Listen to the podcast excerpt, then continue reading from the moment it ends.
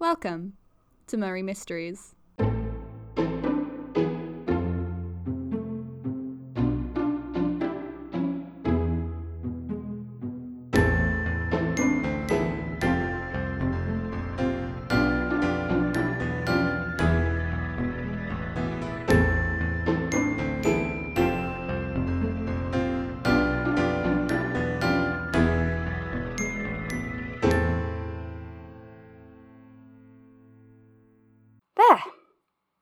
Now you know. Now, we all know this man, whatever he is, is dangerous. More importantly, he hurt Jonathan. Which means not only do I have a duty to stop him, but I want to. This is personal. I've been busy since last we talked, doing research, keeping an eye on the news, putting the pieces together. Children have been disappearing at night, coming back with marks on their throats. The police are blaming animal attacks, but I don't think that's what it is. I think it has something to do with him. I need Van Helsing's knowledge to complete the picture, but she's been out of town for a while. Something about archives in Rome. She's coming back today and offered to come straight over from the station, so that's something at least. And if I have to knock her out and keep her locked in the wardrobe until I get some answers, then so be it. Professor Van Helsing! Come in. Miss Murray, pleasure to meet you. I've heard so much about you. I'm eager to see if the woman matches the myth. Likewise. Yes, I assume you've listened to the podcast. You must have questions. That's an understatement. What do you know? Ah, good question. Perhaps a bit broad. What I know could fill a library. Don't doubt it. I wonder what the things you're willing to share could fill.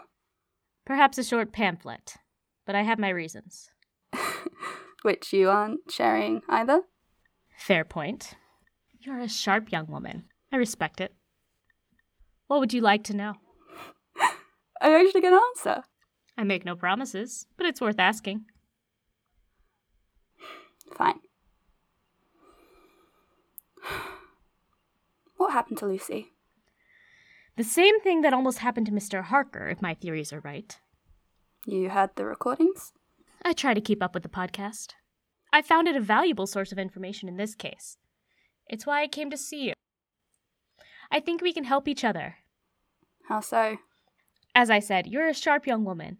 You have a good head on your shoulders, impressive deductive skills, and good instincts. You're the kind of person I like to have in my corner. And I think you need me to find out exactly what happened to Lucy and Jonathan, and how to stop it from happening again. All right. What do you need? To talk to Mr. Harker, if I can. I, I'm not sure this is a good idea. He's been having a hard time. Do you want answers or not? Jonathan?